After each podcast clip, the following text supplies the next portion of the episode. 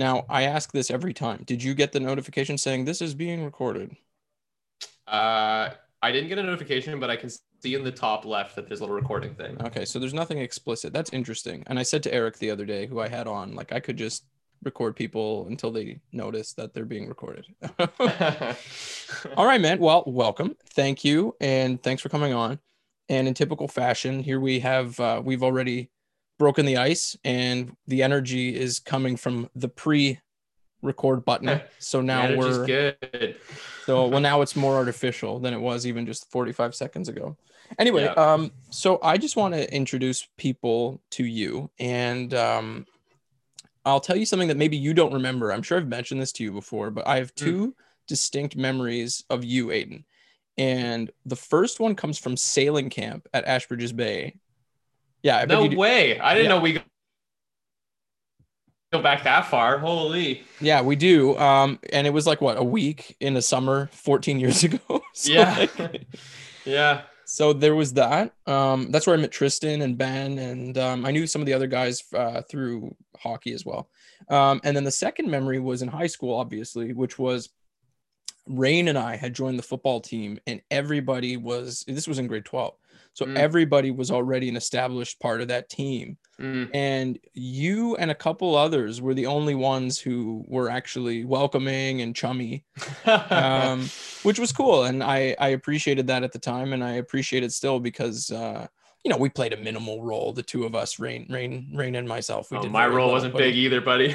no come on i'm just saying like others were just like okay well you're an idiot you showed up so late and uh, no but you guys were great so i remember i remember that as well and then over the years of course we've chatted and we've met up but you've been uh, you've been bouncing off the walls a little bit in a good way Hmm. moving moving from project to project and they are all from what i remember and correct me if i'm wrong uh, they're all related. It isn't you're not it's not flights of fancy. These are business well they're business decisions and familial uh, obligations back and forth. So uh, start wherever you like man. If, if if i've sparked a thought by all means but um really i'd be curious to hear about uh about peterborough and then your trip over to england specifically because we've chatted about that i can't even call it a trip it was a full year and then yeah.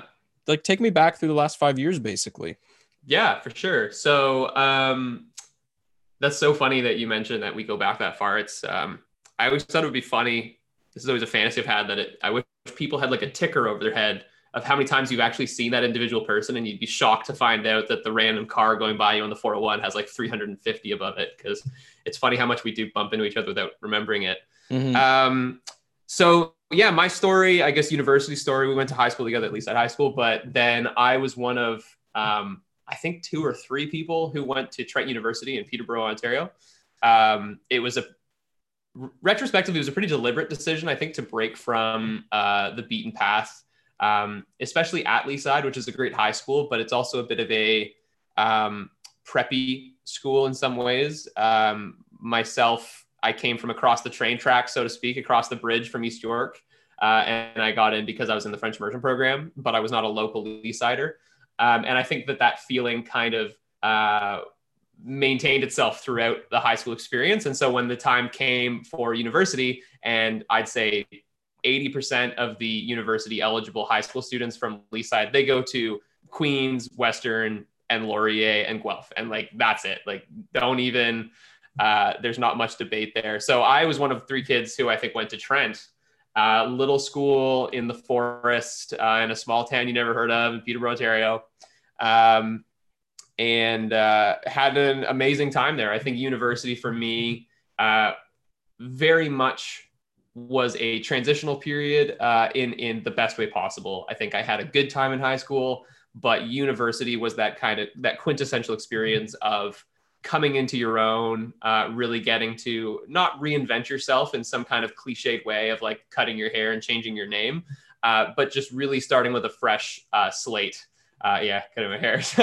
i was I, I Um, didn't say anything i i just sat here and Well, it's funny because in some ways, you know, uh, and I'm happy to talk about this side of my life too, because I, I have alopecia and I got it when I was in grade eight, go right before going into high school. And so I think high school for me was very much marred by my experience of just coming to grips with it personally. You know, I wasn't bullied. I wasn't picked on um, uh, at high school, really, but I was it was definitely marked by the insecurity I was experiencing, and I think by the time I was able to transition to university, um, I got the blank, fresh start of no one had seen me struggle with it because I was now at a better place with it. So I was much more confident, outgoing, and all these things. And that wasn't going to be um, associated with maybe like grade nine and 10 when I was much more insecure and much quieter and stuff like that. So um, it, it was a really great kind of fresh start for me. That's awesome, man. And so a couple things. Um, so we're similar in in that sense because um, not that sense. Going back to an earlier an earlier comment. Well, actually, the funny thing is, dude, as silly as it sounds, like I've been concerned because, and it's so minor, right? Like I have these little spots that are starting to go, and mm then trying to be as stoic about it as possible. It's like, who gives a shit? Like honestly, mm-hmm. at the mm-hmm. end of the day, there are so many other things that are more important um, than than like I understand your appearance and how you want to appear. Um, you don't want to be a fool. You don't want to look, but those are all character characterological sort of things rather than your actual physical appearance. The two are linked, obviously, but it's like if you, at least I've been telling myself because it's starting to go. It's like who who gives a shit? Like it's gonna go anyway. I hope for a long life, and I hope that I live to be 99 years old. At which point it will be gone. So. Mm there are more important things to worry about like my grades and the, the amount of money in my pocket friendships, family, all of that. So these are things that I need to keep reminding myself. But then as it relates to you, my friend, it's like I I often think about you and I've again, I don't know you, your your internal battle with it as you as you describe, but it's like Aiden, Aiden, I think that you you nailed it, man. And it actually made you a very distinctive individual.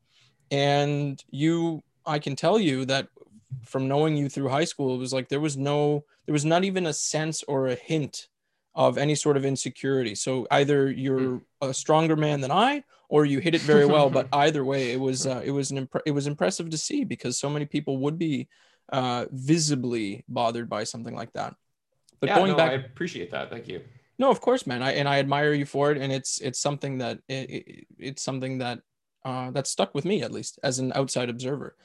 Um, the, but the point, of course, where we're actually more similar is what you said earlier with education. So U of T is uh, is similar to Trent in that regard because very few people from our high school went to U of T. I don't even. I think I can think of two or three. And my joke always was, you know, these are people who in their under, uh, excuse me, our high school classmates would always say, "Well, I want to get away from home. I want to get away from my parents." And then my response would always be in the years to follow, I would always say like, "You want to get away from your parents? Go to U of T. You're never going to see your family or friends." like that was the joke. So, yeah. Um but even still, it was my own city. I mean, we're both Toronto guys, but it was still enough of a difference where it was a fresh start and it was kind of cool. So, yeah. Um, and it's funny. I think, yeah. And I think if we dug into that point, um, maybe I'd be a bad podcast guest for the fact that I, I think I disagree with you a little bit in terms of I'm a huge advocate for leaving your hometown. Um, I think going to U of T, like I, I, have no doubt that you're 100% accurate in your description of the facts. It's like you never see your parents, you never see those people from high school. Like you're in a different world. Um, and I think, and I think that you could probably accomplish a lot of what I see the value of leaving for um, university offers.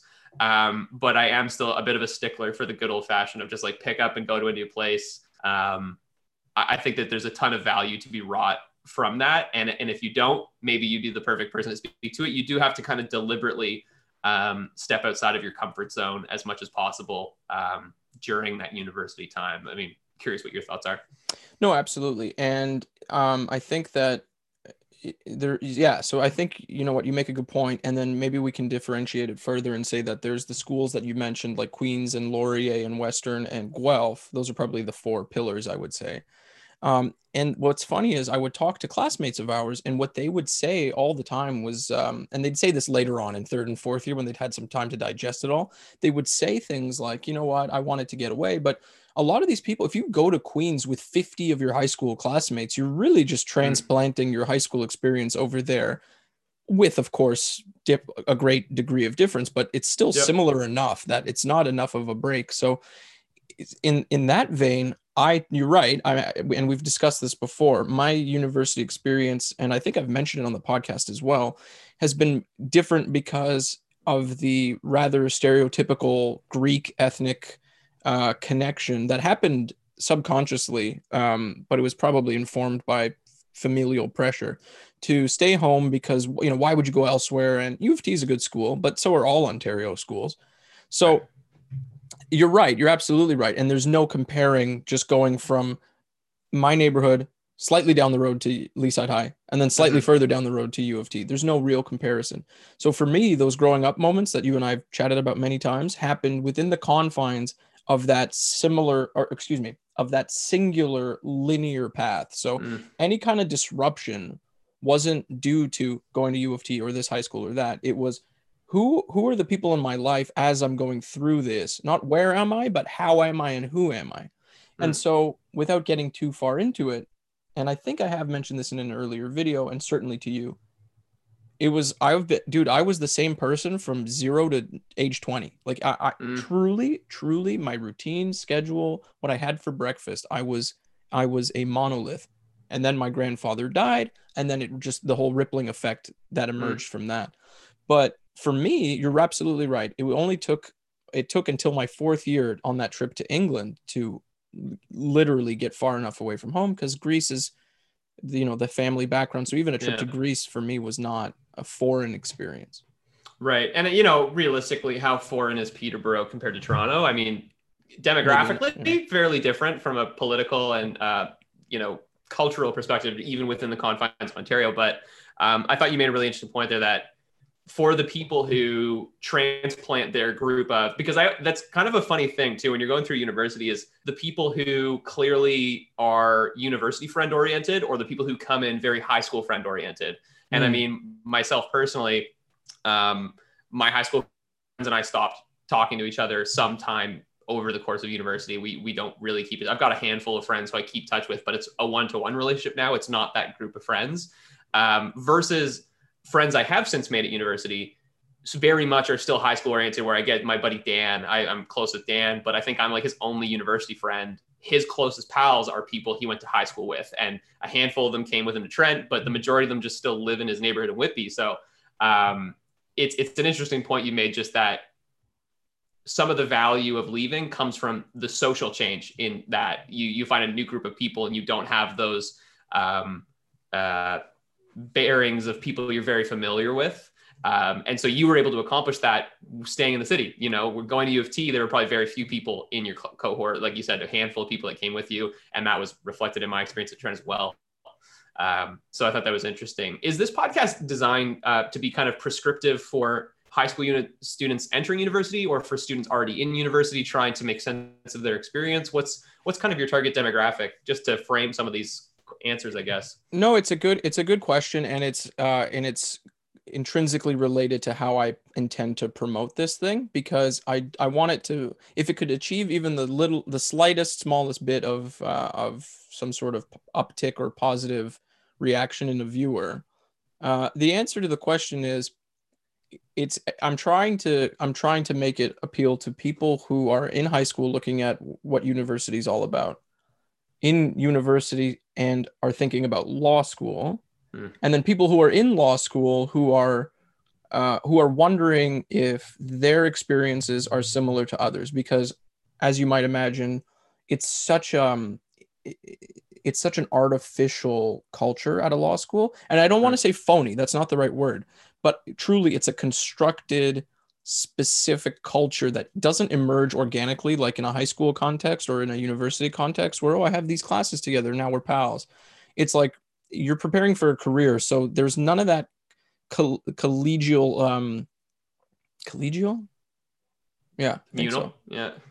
That spirit isn't there in, in, in law school so i'm just if anybody between the ages of 16 to you know 30 who who can at some point somewhere along the line relate to something that's being said and then mm-hmm. add to that aiden the fact that this is all through zoom so there are a lot of people who um, have extremely high opinions of law school. There are a lot of people who have extremely low opinions of law school. So the whole point is to depict what I consider to be a particularly average path from a high school to a university to a law school, all in the same city, right?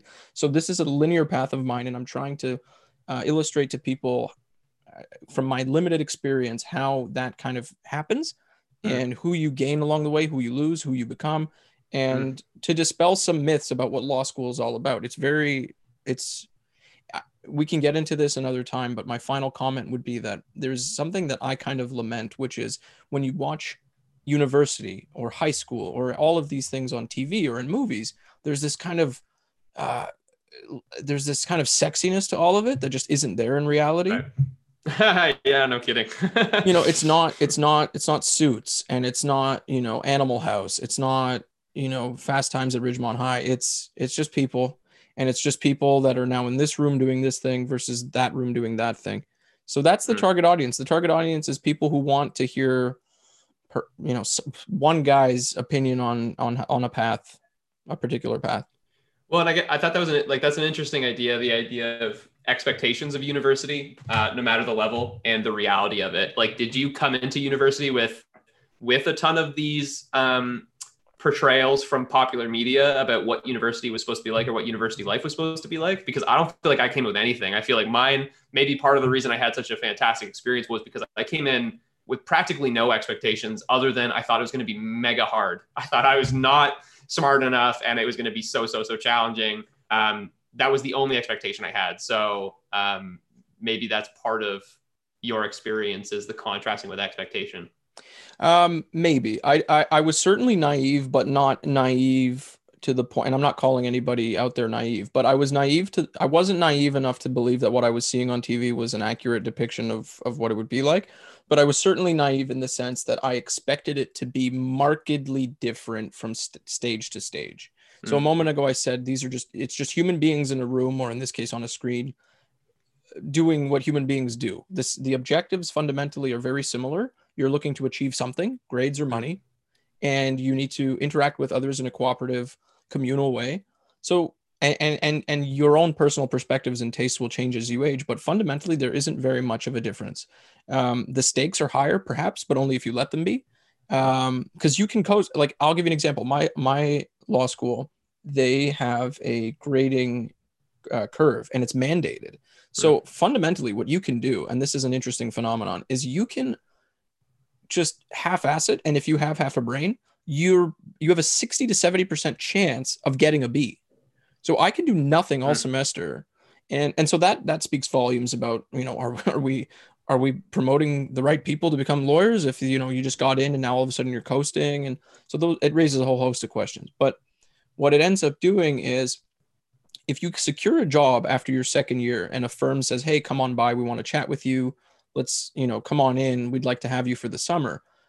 In most cases, if you're not a complete fool, they'll be happy to bring you back the following year or when you're actually graduated. So, a phenomenon that I've noticed, and I'm not disparaging anybody, is a second year student will get the job. And then in third year, they put their feet up and it's like grade 12 all over again. Like, I got the job. It doesn't matter. And plus, because the grades are basically mandated on this rigid structure, I can half ass it and go to Europe and party pre COVID and I get the grades. And now, so I'm trying. So, what what I'm trying to get a grip on, and again, we've chatted about this in person, is expectations versus reality, but not in pop culture, just in my own mind, because I find myself, I can be a very naive person uh, when it comes to interpersonal relationships, and I and I and I expect more from others because I'm actually quite philanthropic. Like I, I really love people. I mean, that's why I'm doing this, and so I actually attribute the the the best motivations to people when I think that philosophically or spiritually most people are ambivalent and myself included. So it's Hmm. it's been a, it's just learning human beings is what i've been doing for a long time. And uh, maybe more than others. Some people don't care at all but i know i do and i know you do. I know you're similar that way. So it's just a that's what it's kind of about. Learning learning Mhm. how to how to yeah navigate it. Yeah. So tell me about tell me about trent and tell me remind me what you studied. I know it was psych for a time or was it philosophy it was it was psychology so i came in it's funny so so oh man i think i lost you there Are you there i can hear you I can hear you too. I'm just uh thankfully let's just change the settings around. Yeah, that was bizarre. Um We're recording. Yeah, and I don't have a fantastic internet connection. My internet is a six and a half, seven out of ten. So it might you can blame it on me. no, man, that's all right. Um, sorry, I you cut. I paused, so most of the choppiness I think got cut out. But you know, here we are Okay. again. But whatever. Uh, no, I I lost you basically right after I asked the question about um whether you took psych or my majors and yeah. Yeah. So, and I'll, yeah, my answer is really, it's funny because um, my story of picking a major again was very um, off the cuff. I had no clue what I wanted to do leaving high school, going into university. I just had a vague sense that I liked uh, people, uh, funny enough. So I ended up, and I wanted a science degree. And so those two things together, Mm. I was like, I need to get a Bachelor of Science in anthropology. Okay, don't really know a ton about anthropology, don't really know a ton about anything. Let's just give it a shot. And there was only three schools in Ontario that offered a BSc in anthropology. It was Lakehead, Laurentian, Trent University. Oh wow. So I narrowed my. You still hear me? yeah, yeah, yeah. Okay, yeah. So I narrowed down. Yeah, those are the only three schools that offered it at, in 2013, I guess, when I was applying. Um, and so those were the only three schools I applied to, with also Queens tossed in the mix, uh, kind of as a legacy pick because my mom went there. Um, so my my narrowed band of which schools I was applying to immediately was just three. Um, and I ended up getting into all three of them and picked Trent just because I loved the campus. That was my um, that was the real kind of uh, final decision maker was just Mhm. the campus was gorgeous and it was the closest too which i think in the back of my mind i also like the idea of having the ability to come back if i needed to um, and right before i actually ended up going to trent so i like applied for this bsc program got in and then like a month before school started i ended up switching my major to psychology um, because and this is the dumbest story. Uh, do you watch archer the tv show? No, I've heard of it and I've seen memes and stuff, but I've never watched it. so it. doesn't matter but there's an episode where there's an, a phd in anthropology and they just and they're all spies and they spend the whole episode making fun of this guy and about how his university degree is useless and he's an idiot for having chosen it and that rattled me so much because like i said i wasn't very i wasn't all that married to anthropology i switched my major because of an episode of archer to psychology because i was like this sounds more legit um, so I ended up going in and starting as a um, a psychology major. Uh, I took a Renaissance year in my first year, uh, which is actually kind of encouraged by the school in terms of uh, you're only allowed to take two courses from your major. So uh, I took my intro psych one and two, and then everything else was basically elective. I took anthropology, um, history, physiology, um, and business. Uh, and I so I took a whole swath of different courses. And after first year, it I was the correlate is obvious that the courses I liked the most, I did the best in, and that ended up being psychology and business. And so I ended up picking up the joint major and continuing on with both of those through university. That's awesome. And I've never heard the expression Renaissance year, but as you describe it, it makes that's a perfect name for it. How does Mhm. that work later on when you now have to s- satisfy the rest of those major requirements? If you're only taking two uh, early on, do they cram you in at the end? It just so how does yeah, that work? and and I don't know um, how Trent, how different Trent would be from other undergrad universities. Um, at the time, I you know I was just like, oh, this is uh, how how university is. So they really only want you to take two mandatory intro courses in first year for your major. Um, and and then past that, yeah, I didn't have a ton of electives in future years. I maybe had one or two, I think. Um, but it ended up not being too bad, and especially with the joint major, the joint major wasn't I think people have sometimes been like, "Oh, that's impressive, a joint major, two majors at the same time," and it's like, yeah, kind of. Um, I actually didn't find it more challenging than a single major. It, it does just mean you take less random electives um, because it basically just takes the mandatory courses from two majors, and that's all you do. So um, I didn't have a lot of electives moving on throughout the rest of my university career. Pretty much every course after that became a mandatory one.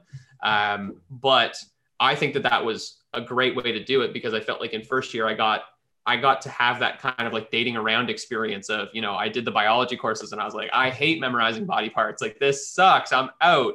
Um, history, I loved the content, but history writing, I did not like. I found it very challenging because you, I kept getting in trouble for like, there are certain inferences you're not allowed to make in history without deliberately proving it, like kind of stuff like that, just because everyone's got Mm. their own sauce about how they like to write and what's important to them. Um, so it ended up working out great for me. That's awesome. And actually, that makes a lot of sense that they would want to give first year students an opportunity to dabble um, mm-hmm. in a buffet like manner.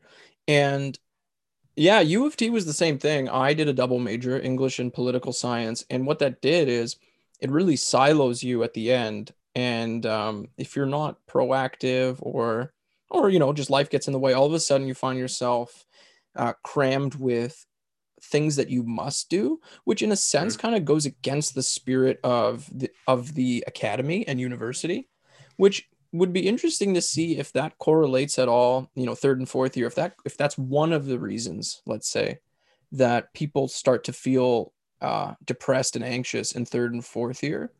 So in my case, very briefly, it was you know first year and second year, and it that relates to my whole zero to twenty scheme that I've been harping on you know first year and second year was just like okay well an elaboration of of of certain topics that i already liked and knew.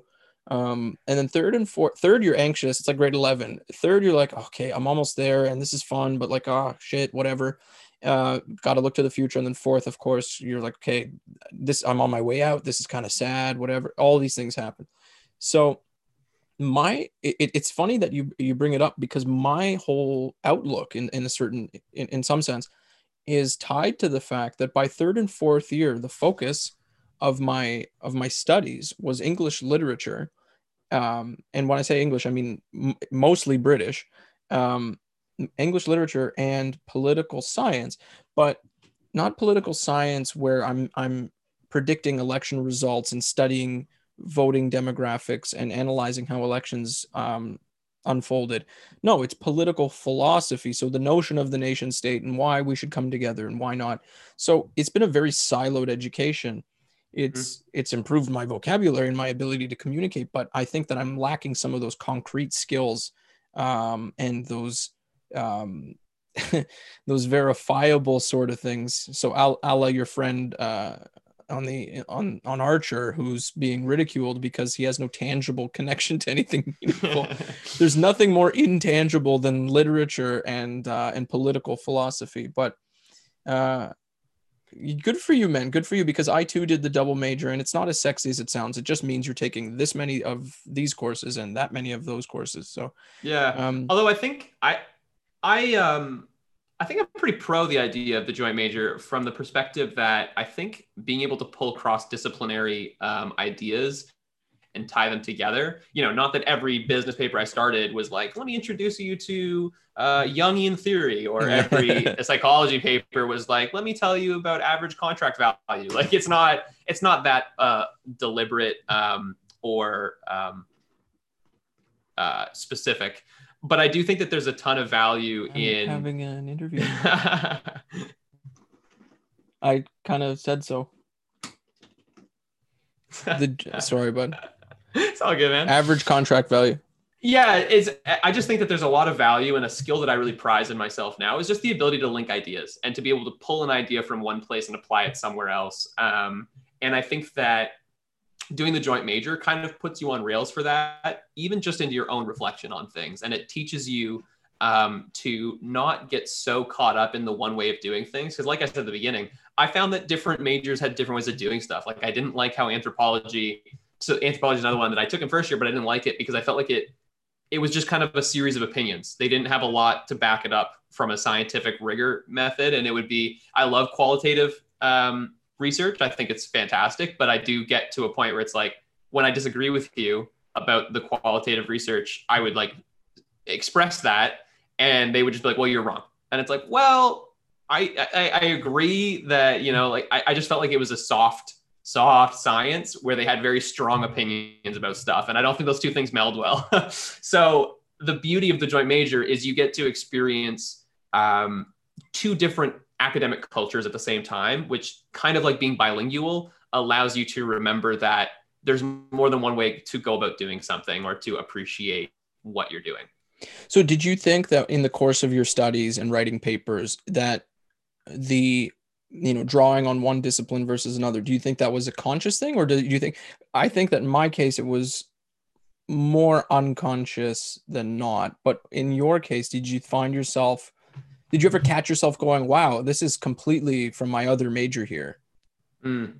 Uh, no, I'd say it's mostly uh, subconscious and uh, introspective. Um, I remember mentioning to I was a, a, prof of mine. I think it was in second year. Overheard me uh, describing. You know, it's a seminar, right? Like first class of a seminar. The person next to you sits down. You kind of just, oh, what do you take? What's your major?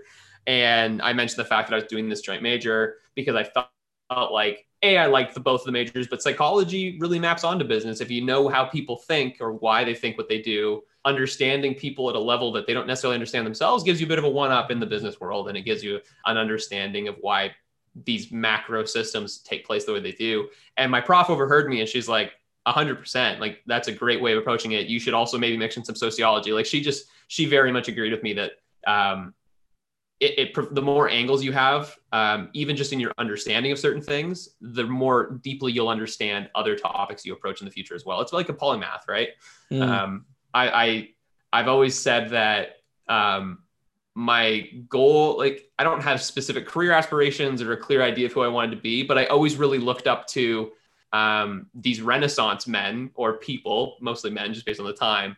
Um, you know, you'd see a quote from I'll make like you know, John Locke or something like that. And it's like author, essayist, scientist, mathematician, lecturer, and humorist. And it's like he was all these things, and and you got to be all these things, and you got to dip your toe in stuff, and knowing more about more things just made you kind of more intellectually badass. So I think that's always something that I've kind of kept in the back of my head that um, diversity of knowledge is always a good thing.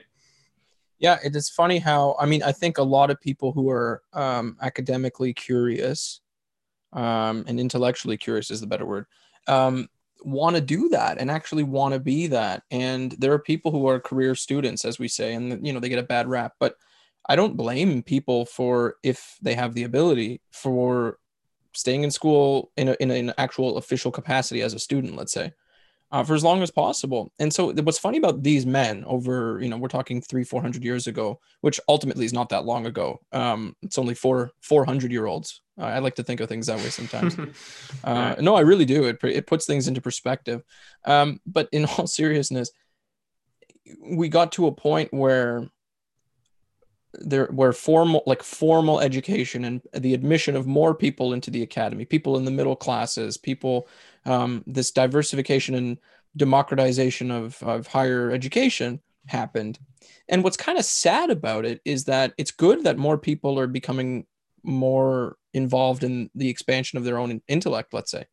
But it's interesting that given the resources we have, given the technology we have, we don't take it upon ourselves to to go out and learn. Now, naturally, a lot of that has to do with curiosity, and maybe these men 400 years ago because of this bottlenecking where they're the only ones who legitimately would be regarded as worth listening to in a way that we still have of course now there are experts but more people have more degrees maybe because of that there was this thing where it's like okay i'm benjamin franklin and i need to invent i need to be a statesman i need to be a diplomat i need to be a, a, a theologian i need to be an author it, it kind of happened because I can't imagine that people then were that different than people now. And in fact, I don't believe that people are different across time.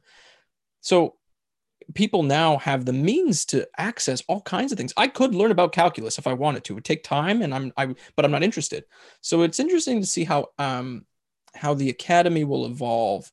Uh, mm-hmm. and I'm going off on a tangent, but it'll be interesting to see because more people are getting degrees, and God bless them. But some people who are in university shouldn't be, and others who can't get into university should be. Uh, so it's an interesting dichotomy there. I want to mm. ask you though about work. So you finished Trent, and we can go talk about England if you want, or we can just, you know, let me know what you think about. Uh, just, I'd like to hear about your career, but tell me if you had to give me like three cool distilled points about what England offered you and gave mm. you in that year, because that's a huge, that's a whole quarter of your education, more or less. No. Yeah. Yeah. Um. Yeah that's kind of it's, it, it is hard to sum it up into three points and so i'll take a stab at it and i'll probably do a bad job at it but i um, yeah i spent my third year of university on exchange in the united kingdom studying at the university of birmingham um, and i was studying psychology and business there as well um, it was the single best decision i made during my university career um, something that I thought was interesting about it is that like a lot of people sign up for the exchange and Trent has a great exchange program. Like I would I would say that the Trent exchange program is fantastic. So that's that's a reason to look at the school, even if you're you know poking around. But um, a lot of people signed up for it. Like when we did our first cohort of like, here's the 150 students who want to go on exchange next year in, in second year, fourth, third year. Um, I think that out of that 150, probably only like 35 of us ended up actually doing it kind of thing. Mm. Um, so there's there's definitely something about it that it's like it's scary enough that people will drop out. Um, and it's worth sticking with it because I think that's the crux of the experience. The experience is just saying, I'm going to get outside of my comfort zone and I'm going to push myself for a year uh, and have a fun time doing it. Like, there's no better way to um, really experience that freedom and that independence because it is really still on rails, you know, especially if you're in somewhere like the UK to Canada where it's culturally very, very similar. Um, you know, I, I, get on the flight, I get off, and there's a bus that's going to take me from London to the university when I first get there. By the time I'm leaving, I've got to sort out I can do it on my own. But the first time they take you there and they walk you to your residence building and they sign you in and stuff, so it's it's a fantastic, perfect in my opinion, combination of hand holding because you're still young and figuring it out, and giving you the opportunity, like, okay, you're in a foreign country now, have fun, see you later.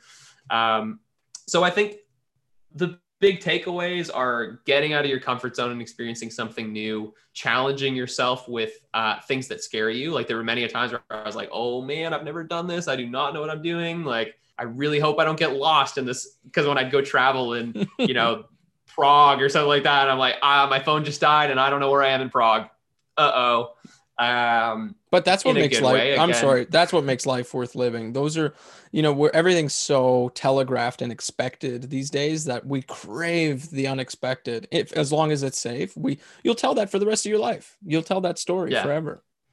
Yeah, no, and I've got great stories from my time uh, overseas, and, and you meet people. I think that's the other biggest thing is that um, I'm such a big believer. Like maybe it makes me transient and uh, socially maladapted, but I love starting fresh with people. Like I've got close friends who I want to hold on to the rest of my life, but going to university with no one I knew was a great call. Going to England again, not knowing a soul, fantastic call. Um, I ended up meeting a group of American exchange students on the bus that I just told you about from the airport to the university, and we stayed friends. I still keep in touch with them to this day. So the first people I met uh, ended up being friends who I will keep in touch with.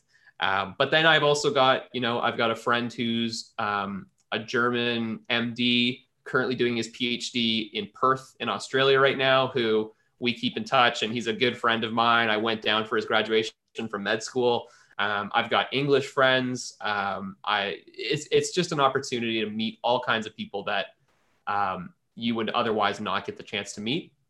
Um, and then if you want to get into it, I also found the fact that the school was different. Like it's a different schooling system. So you also get to even contrast your assumptions about academic uh, life in a way that is totally new to you. So for example, um, in Canada, it's super common in an undergraduate degree. You've got intro psych 101.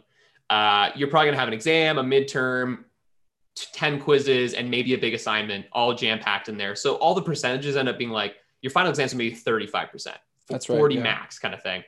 Um, and you've got lots of opportunities to keep that grade high and lots of little quizzes to kind of, so there's lots of work, but, and lots of things to do all the time, but the, the value of those assignments are much lower. I had several classes in the UK where it was just a final exam worth 100%, or it was just a paper worth 100% of your grade.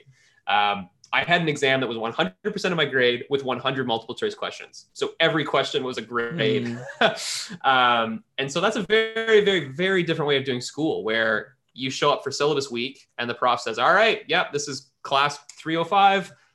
The exams with 100%. Come to the lectures or don't. I'll see you in four months. That's a very different approach than um, in Canada, where it's like, okay, if you don't come to lecture two, you're going to miss the quiz for lecture two that's online that night. And, you know, there's an assignment that I'm going to explain to you, and there's just constant, constant work. So, um, that was also interesting. I'm definitely blabbing, but no, I mean this is the loquacious law lad. So there's no, you know, if you haven't spoken a thousand words in 18 seconds, then you're doing it wrong. but um, but yeah, it's interesting. Law school is like that too, and I most graduate school, law school isn't technically graduate school, but we might it might as well be. It's exactly that. It's a 100% final exam, and there's there's uh, pros and cons to both. I mean, you're respecting the the initiative and the autonomy of the student by going, look, you paid for this. You want to you want to screw around all semester and, and that's up to you. Good for you. On the other hand, a more facilitative approach in Canada. I don't know where I stand on this. I, I haven't decided. I think both are valuable. Um, a more facilitative approach where you are forced, let's say, to go to class is helpful because you meet people that way. You know, it's it'll happen. Um, it is interesting. I wanted to ask you though because I've been toying with how to do this uh, from a LinkedIn perspective. Um, your your time at um, in Birmingham. So that was with Trent, or correct me if I'm wrong, or did or did the U I guess U of B? Is that what it would have been? Yeah. Yeah. Yep. Do you have a certificate or a diploma from them, or is it you're taking these English courses in the in an English manner in England, but it's a part and parcel of your uh, of your degree at, at Trent because with U of T on these um, these trips to Oxford, granted they were just it was just a month and it was just one course. Um, I can't with but with any any integrity or honesty say I attended the University of Oxford. I didn't. It was a U of T right. prof who taught right. on premises. Right. Yeah. So um, what makes the the exchange program so great um, is it's a one to one exchange. So um, I did a full year. You have the option of doing a term, which I don't recommend. They said to me, I was deciding. I was like, should I do half a year, a full year? And I'll the coordinator. She's like, you right after one term, you'll feel like you have it figured out. Right when you feel like you're starting to get good at it, that's when they'll get pulled out. So stay for the full year, even though it sounds long, like you'll want to. Uh, and so all those Americans that I, I'm still friends with, they only stayed for the first term. And I think two out of the three would agree with me that they were like, I probably should have stayed for the full thing. Um, having said that, it, it's very much I was a student of University of Birmingham. I don't have a degree from them. I have a transcript for that year. Um, my degree is from Trent University, so it is truly you go to England, you do their courses, and then the real challenge is picking the right courses so that they'll translate back into equivalence at your home university so that your degree requirements are still met. Mm. Um, so I don't have a diploma, I don't have a certificate or diploma from University of Birmingham, uh, but I do have a transcript, not a great one, um, that I got from doing that year. Um, and you know, I only paid my Trent tuition. So it's literally like you, I go to Trent, I paid my $7,500 of tuition at the time. It was like eight. Um, it, and you just go to Birmingham and the same thing happens to some English kid. He pays his uh, he or she pays their tuition in England. They come back and they do a year at Trent, and it's like it happened at University of Birmingham. Um, so it's it's a very easily facilitated one. The big pothole is just making sure that your courses line up and that you get those approved and that they translate back. I didn't lose a single course, which is unheard, like pretty lucky. All of my courses in England transferred back into equivalence in uh, Trent, and I wasn't put behind on my degree at all. Uh, I know for other people that's a bit where if it doesn't translate perfectly, then they can end up being two or three credits behind, which is a challenge. Gotcha. Yeah. Um, so I guess I would uh, I would just transition to the last part uh, of the of the chat, which is just asking about you know current work, and then uh, we can even go a little bit further back and just you know how does so you're done Trent? How do you how do you then uh, step into the workforce? Uh, mm-hmm. And then if you have anything on the, well, we can do it a couple of ways, and, and I leave it to you. But I would I would just basically I'm just gonna ask you. I'm just curious. Uh, w- walk me if you don't mind. Walk me through the tradition. Uh, tradition. Trend. transition walk me through the transition from fourth year to you know the workforce mm. and then bouncing around where you did and gaining those different experiences um, and then you know where you're at now and then where you see yourself going. It's a lot unpacking into this question. If you want to talk about co- just it's free reign man so i'm just okay. curious. sure. Uh, well i definitely want to start with the transition out of university into the workforce um, because i remember so i'll kind of compare it to we you know everyone's heard the stats about like you know 50% of first years change majors and 25% of them drop out and stuff like that. Like many, many, many people have a really hard time with the transition from high school into university. Um, and my I was not one of those people. I took like a fish to water. Like first day, my parents dropped me off. It was a little, teary. I, I, was fine. They were teary. I gave them a hug. Off to the races. Never looked back. I didn't even move home ever. Like I got jobs in Peterborough in the summers. I lived an hour and a half away, so I would come home very regularly. I still keep a very close relationship with my parents, but as soon as I got that level of independence, I never really went back um, because it just was such an easy, easy, easy transition for me. And that's not a virtue of mine. That's just circumstantial, and I that's just the kind of person I am. It just worked out that way. I got bitten in the ass leaving university. So all these people who came into university and were like, "Oh, I'm so stressed and I don't know what I'm doing," and blah blah blah. I was like, "I'm having a great time. Go. I like my classes. I'm having a good time. I'm partying all the time. This is great." Like I really found the secret sauce of like getting my 85s, partying as much as possible. I was I was the I was the Tao. I was perfectly balanced. Leaving school was brutal. I left on this like high of feeling like, man, university and me, I killed it. I loved this. This was so where I was supposed to be. Uh, and I thought it was just going to be a, a linear win streak for me of like, and then I'm going to transition to a job I love. And it's going to be great. I'm going to be sweet at that. Not at all. so I had this brutal, rude awakening uh, coming out of uh, university. Um, I ended up getting into a management, a fast track management training program with a, a big plumbing supply company, um, really following my business roots. Uh, and it was like this really cool new program that they designed specifically uh, for succession planning and, you know, um, taking young university graduates and turning them into these leaders for this business. Uh, it was really exciting. I thought it was going to be great. It was like a four year long thing. I was like, this is like a paid MBA. I'm so excited. Um, yeah only lasted about five months. Uh, no digs on them, the company, the program, anything like that. It just was not for me. It was oil and water uh, with me going into program moment. Um, it did, and it's going to be interesting. But um, oil and water, and I heard you hated it, and you wish the place burns down. Yeah, that's exactly what I said. so I hated it. It was not for me.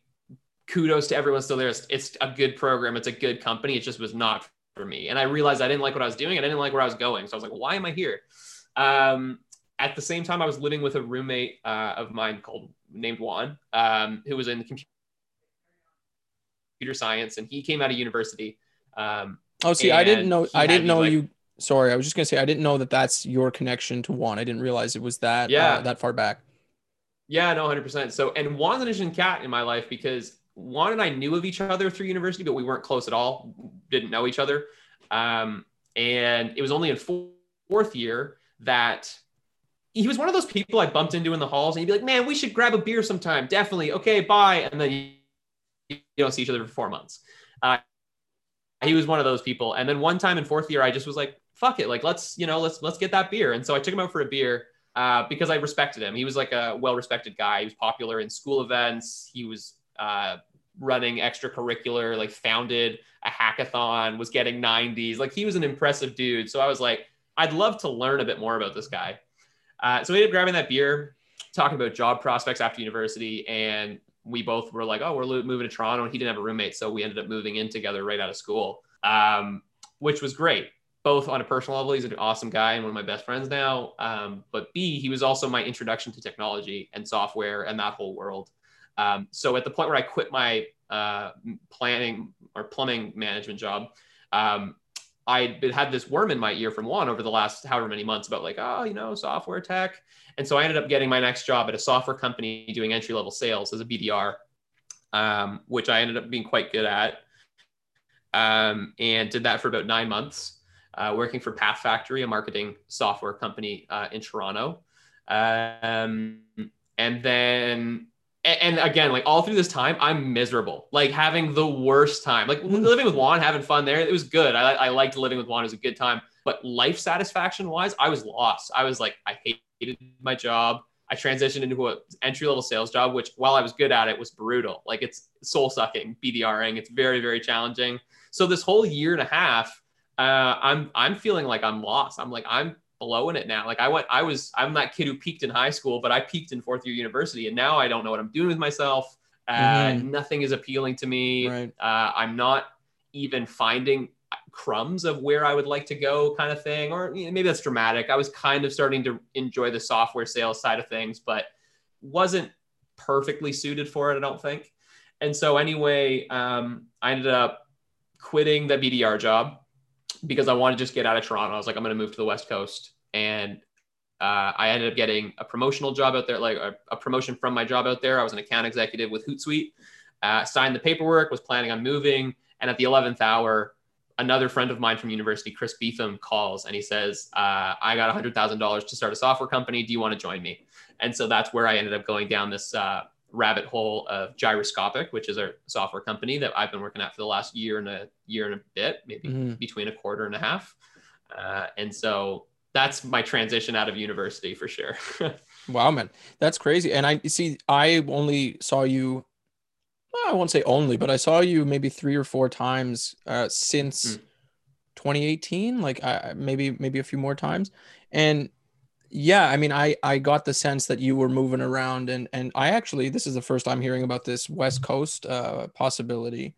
Um, but that's awesome, man. Yeah, it's it's tough, mm. and if you, it's almost like if you had to, in retrospect, if you had to advocate to someone younger who's three, like my brother's five years younger, so I try to Im, Im, impart whatever kind of anecdotal wisdom, let's call it, that I can. My my advice would be, dude, if you're gonna if you're gonna have a freak out and and really have that cold bucket of water in the face because you're not sure what you're doing. Have it at 18 and 19 if you can. Now we're still young. There are people like my parents that maybe they'll watch this and laugh their asses off because you know we're 24 and you know yeah. we have plenty of time. But it's all relative. So yeah, uh, for me, as you know, it was like third year, fourth year. I had that. Um, I'm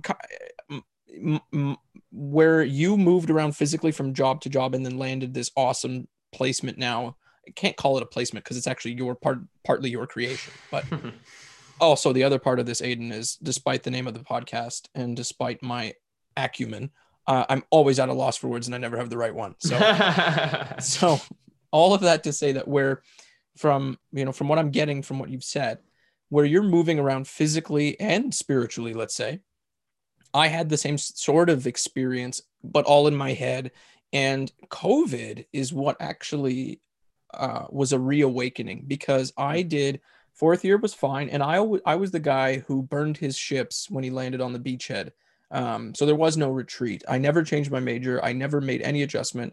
I knew I was going to law school for better for worse. The upside to that, of course, is you have a path, and so you know where you're going. The downside mm-hmm. is obvious. Uh, there's no there's no chance to really bail out, or at least it feels that way. Um, so you get to fourth year like I did, and I was like, okay, I'm going to law school. Fucked up, did not apply in time. I think I've mentioned this. Um, so I had that year where I had to figure out what to do while writing the LSAT, while applying. Worked at my digital marketing company. And the funny thing is, in the previous video for the podcast, I'm like, you know what, guys, I'm going to be making more podcast videos. And, uh, you know, the, the my contract ex- is expiring. I just signed an extension again to December 31st. so, so there's no, there's no I, I, make these proclamations and they never amount to anything. But yeah. Um, but yeah, and then all of a sudden, first year of of law school, it's you're so heavily inundated that you know you don't even have time to breathe. It's not that the work is necessarily difficult. It's it's like a plane taking off. Like to get to that to get to cruising altitude is such a pain in the ass. And if you're not fully invested, it's just not going to happen. So I woke up out of a two year slumber in April mm. of, of 2020. I was like, oh my God, like I just did a year of law school. Like, and because it's law school, it's not, we're not partying as much. We're not hanging out as much. We're all, we're not, we're not 19 or 18. We're 24. Some of us 25, 30, 35, some of our classmates. Yeah. So it's, it's been weird, man. And um, maybe this is a weird kind of uh, square, uh, square peg in a round hole segue, but um, COVID in the future, um, has business been weird? Are you has it been helpful having clients and would be clients at home? What do you hmm. uh, what do you make of that? And then I'll let you go because uh, I know I'm going to get a tap on the door for that egg sandwich to come. That's yeah, the beauty no of that's the beauty of living at home. I'm telling yes, you, man. You eat better than I do. I can almost guarantee that. Um, so I guess on a personal level, um, I, I agree. I think COVID has shaken up a lot of people's perceptions of their lives and the direction that they're headed in. Um, again, my buddy Dan, who I mentioned, who's got the high school buddies that he's really close with. I know for him, as one example, he's a nurse and he loves his career. But for him, it's just a feeling of like, um, wow, I had so he's such a planner. He's a huge planner, and this was something he couldn't plan for. And all of a sudden, his plans were thrown apart. And so he's just grappling with the idea now of you know plans of mice and men. Like things fall apart. You know, uh, men pl- men plan, fate laughs. And um, I think I think everyone is experiencing that to a certain degree, and it's causing people to really critically examine the paths they're on and the decisions they're making. Um, what has been great for myself, so on a personal work related note. Um, COVID has really made me confident in where I'm at. COVID has made me feel like, you know, part, it, it, there's nothing else I'd rather be doing because all of a sudden, all these distractions, and I call them distractions, even though they're the spice of life, but, you know, traveling or moving somewhere, it's always in the back of your mind, chirping away. Uh, especially when you're doing something like I'm doing, where it's like I'm just grinding away to start up, trying to make some uh, something of nothing you hear of people, it's like, oh, I moved to England just to get a job and experience London. And you're like, damn it, I want to do that. That sounds amazing. I'm here in Peterborough working my butt off for like no guarantee of anything. Um, and, and, but when COVID came along and it said, okay, actually, you can't do anything. You you you've got to whatever you're doing right now is what you've got to kind of you know. Would you rather be doing anything else if you can't go traveling and you can't do these things? Like all the fun stuff's been taken away. and Now all you have is the work would you rather be doing something else? And the reality for me was I realized I'm like, no, this is exactly what I'd want to be doing right now. So that's been a huge relief. Um, professionally, there was like two weeks right at the beginning there where we put it, we laid ourselves off. We kept the employees paid, but we laid ourselves off.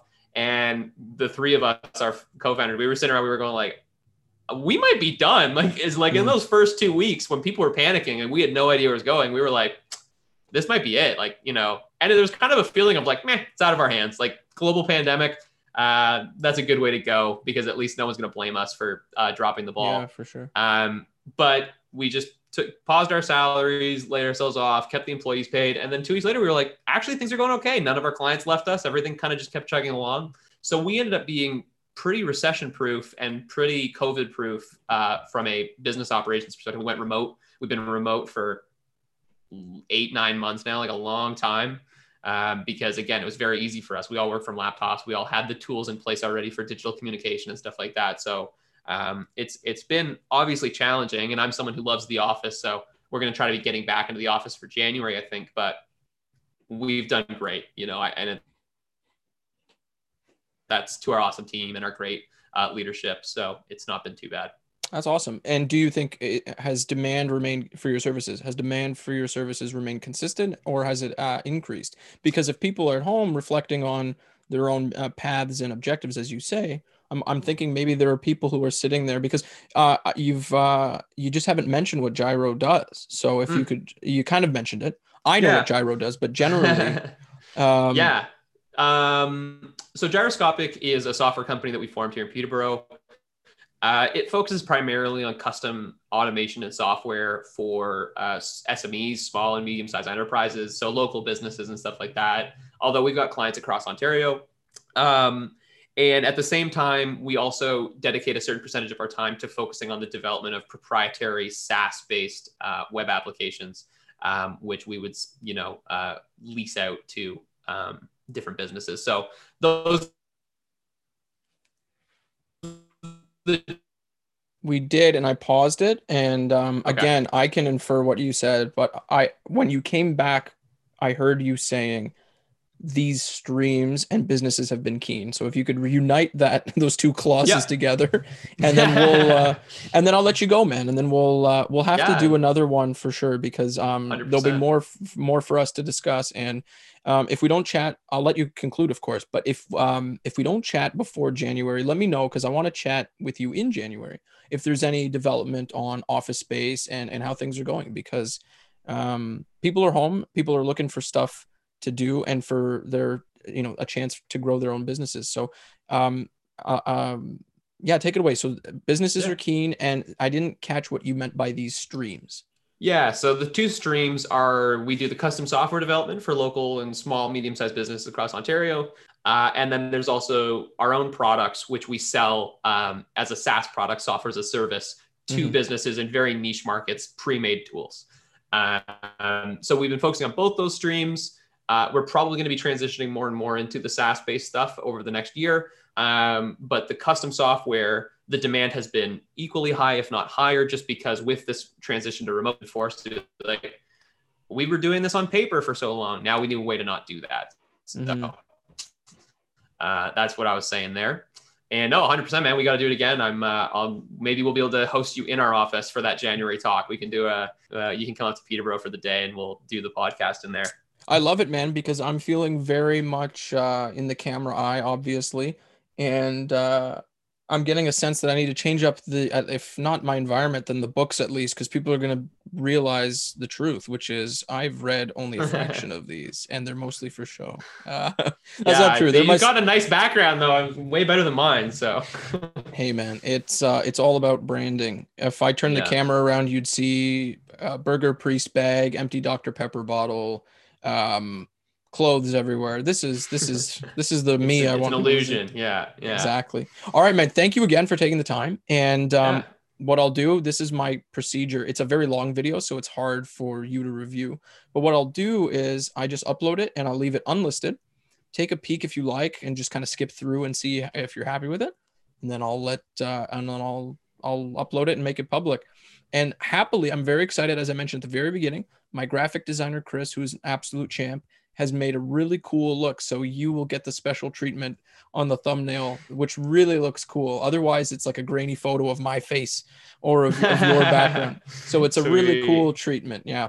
That's awesome. Yeah, no, and uh, I really appreciate the man. It's been great chatting with you. If I can uh, plug a couple of my projects, I would just say that uh, check us out at gyroscopic.ca. Um, and also, I've also started a YouTube channel, just a little side project to keep me entertained uh, during COVID, and that's called The Natural Buddha um, where I just discuss my experience with alopecia and the lessons I've learned there, uh, hopefully in an attempt to give back in a way that I normally do with volunteering, but now with COVID, I'm trying to do it digitally. So uh, awesome, those man. would just be my two things I would plug. Awesome, man, and plug them and plug them and continue to plug them because then when I when I do this proper promotion and do an actual ad campaign for the podcast to get to that coveted thousand subscriber number, let's say, it'll be a more meaningful and and valuable to to my friends who come on to to share because right now it's it's small and really I'm I'm you know Bruce Wayne in his little cave and then I need to actually get this out the door. So once that happens, please well, I'll reach out to you again and then I can promote things as accoutrements and and and, and offshoots because that's the whole point of this. I'm trying to chat with friends for my own personal benefit because I want to reconnect with friends, but I have very interesting friends and I want I want to share I want to share what they they bring to the table and it's always cool stuff. So thank you for sharing. Yeah, that's awesome, man. The rising tide lifts all ships. That's it, man. Well, I I won't even call well, insert self-deprecating comment here. Um, yeah, we'll leave we'll leave that out. All right, man. Okay, I think I'm just gonna. All right. You're back. Well, so were so were you. Um, and so now we can record a proper goodbye. I could have just pulled the plug, but we didn't get a proper solidified goodbye. So yeah. say what you said because I lost it again. And I've been pausing during those skips, so it hopefully it'll it'll be all smooth when it's actually processed as a file. So that's good news. Yeah, hundred percent. So uh, I'll just do my plug really quick. I started a YouTube channel. Uh, oh no, I got pl- about. I got oh, okay. plug. Then then we're good. Then just bye. Thanks for having me, man. I'm really looking forward to doing this again. That's it, man. I'll send you the link when it's all done. Sounds like a plan, dude. Have a good hey, day. Happy Thanksgiving, man. Cheers. You too, brother. See you, man.